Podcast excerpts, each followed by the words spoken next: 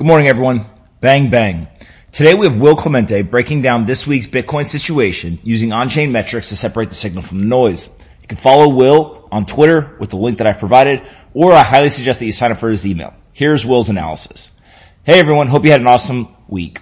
Bitcoin's showing some strength, but now we watch for the following through over the next week.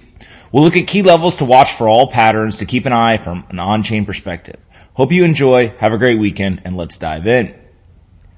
First up, let's take a look at URPD, basically an on-chain volume profile. This shows the amount of Bitcoin moved at different price levels. We've now carved out this large zone of reaccumulation between 31,000 and 42,000. 21.71% of Bitcoin's money supply has now moved here. 2% of Bitcoin's money supply has moved at 39.5k alone, making it the largest single bar of volume since $3.8 thousand. Watching 42,000 and the 200 day moving average at a roughly $45,000 price for resistance on a potential move up. Next up, we have what I labeled as a top bottom model. This looks at the top price model, a variant of the all-time moving average of Bitcoin, a delta price, realized price, average price, and realized price, the mean between top delta price. And lastly, the mean between realized price and the average between top delta. O- overlaying these all together, we see that price has always hovered between top price and delta. Market price going below realized price is a great signal to start accumulating heavily in macro bottoms. This is because price is below the average price investors paid for their coins, meaning the market is in capitulation by definition. Reaching the orange and red lines have marked historical overheated euphoric price levels.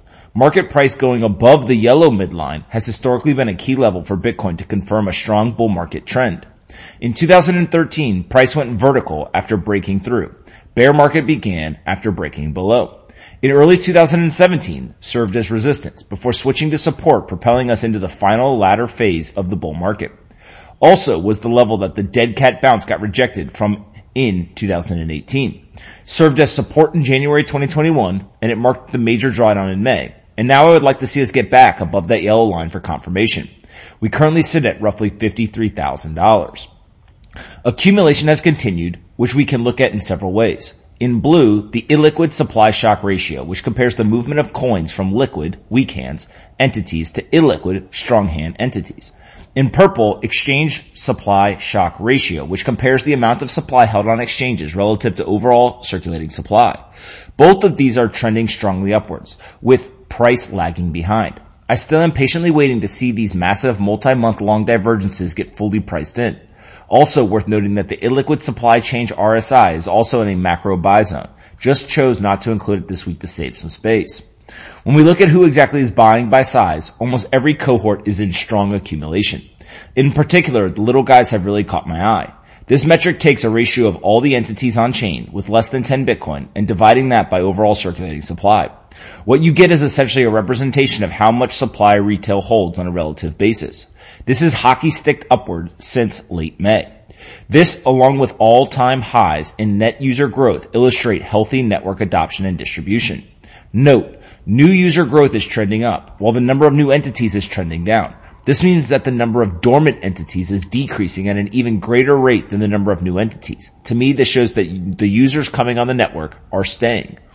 On a similar note, let's look at the dynamic between short and long-term holders that we've been watching for a while. Long-term holdings continue to increase while short-term holdings continue to decrease. This means twofold. Short-term holders are aging past the 155 day, a five month threshold.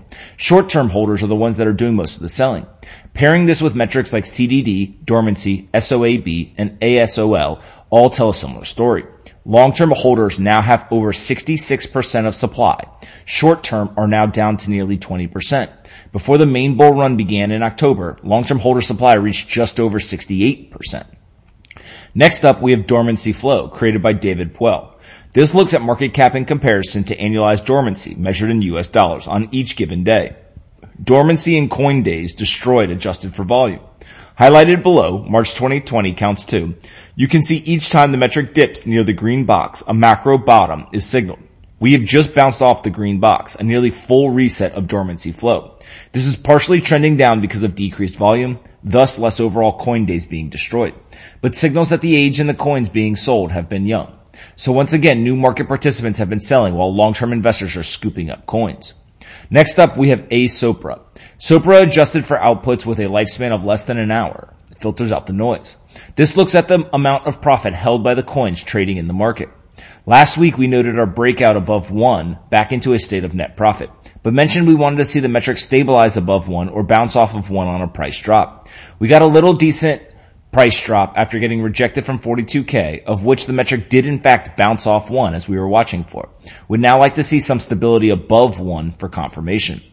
Nothing has changed with miners. Their broader trend still in accumulation, actually ticking up a bit this week. The main bear case for Bitcoin from an on-chain perspective is the big drop off in transactional activity.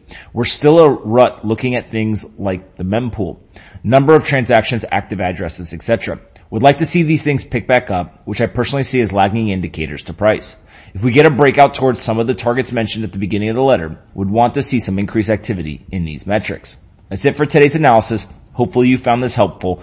I, Pomp, highly suggest you subscribe to Will's email where he breaks on-chain metrics multiple times per week. You can click on the link that I've provided. Have a great weekend and I'll talk to everyone on Monday.